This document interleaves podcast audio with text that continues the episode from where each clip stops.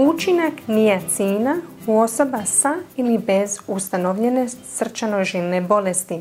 Srčani i moždani udar najčešći su uzroci smrti, bolesti, onesposobljenosti i smanjene kvalitete života u industrializiranim zemljama, a nekoliko kokren susanih pregleda razmatrano je načine sprečavanja tih srčano-žilnih događaja. Novi Kokranov susani pregled iz lipnja 2017. proučava dokaze za B vitamin, zvan niacin. Jedan od autora, Matijas Briels, Bazelskog instituta za kliničku epidemiologiju i biostatistiku u Švicarskoj, ističe nalaze ovog Kokranovog susanog pregleda, a doktorica medicine Iva Jerčić-Martinić-Cezar iz Kliničkog bolničkog centra Split prevela je ovaj razgovor i govorit će nam o tome.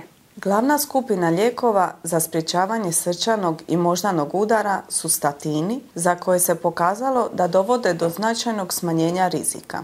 Međutim, mnogi se srčani događaji još uvijek zbivaju čak i prilikom primjene statina, a u nekih bolesnika imaju izraženo štetno djelovanje ili ih bolesnici uopće ne podnose. Dakle, potrebne su druge mogućnosti liječenja. Nijacin ili vitamin B3 jedan je od lijekova koji se smatraju obećavajućima za smanjenje preostalog rizika jer smanjuje vrijednost lipoproteina niske gustoće ili LDL kolesterola, triglicerida i lipoproteina A. On je ujedno i najučinkovitiji trenutno dostupan lijek za povećanje krvnih koncentracija lipoproteina visoke gustoće ili HDL kolesterola, ali ima i štetna djelovanja koja uključuju crvenilo kože u oko 70% bolesnika, a puno riječe glavobolju, svrbež i probavne tegobe. Stoga je važno poznavati učinkovitost nijacina i cilj autora ovog kokren sustavnog pregleda bio je procijeniti učinke liječenja nijacinom kada se daje pojedinačno ili uz liječenje temeljeno na statinima osobama sa srčano-žilnim bolestima ili s povećanom bojazni od njihova nastanka, a naspram placeba.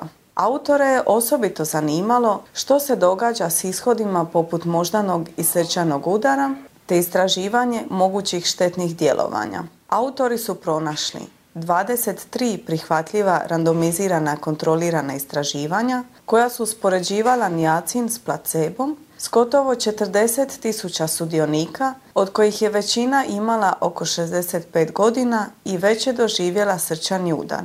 U istraživanjima su promatrani nijacin ili placebo u razdoblju između 6 mjeseci i 5 godina a za njih 17 je djelomično ili potpuno sredstva osigurao proizvođač lijekova s komercijalnim interesom za rezultate. Ovaj kokren sustavni pregled je pokazao da njacin nije smanjio broj smrtnih slučajeva, srčanih ili moždanih udara, a gotovo je svaka peta osoba morala prestati uzimati njacin zbog štetnih djelovanja.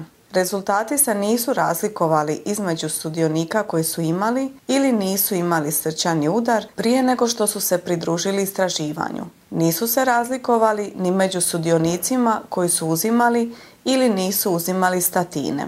Sažeto u jednoj rečenici, ovaj umjereni do visoko kvalitetni dokaz ne pokazuje kliničku korist liječenja nijacinom u sprječavanju prvog ili ponovnog nastanka srčano-žilnih bolesti.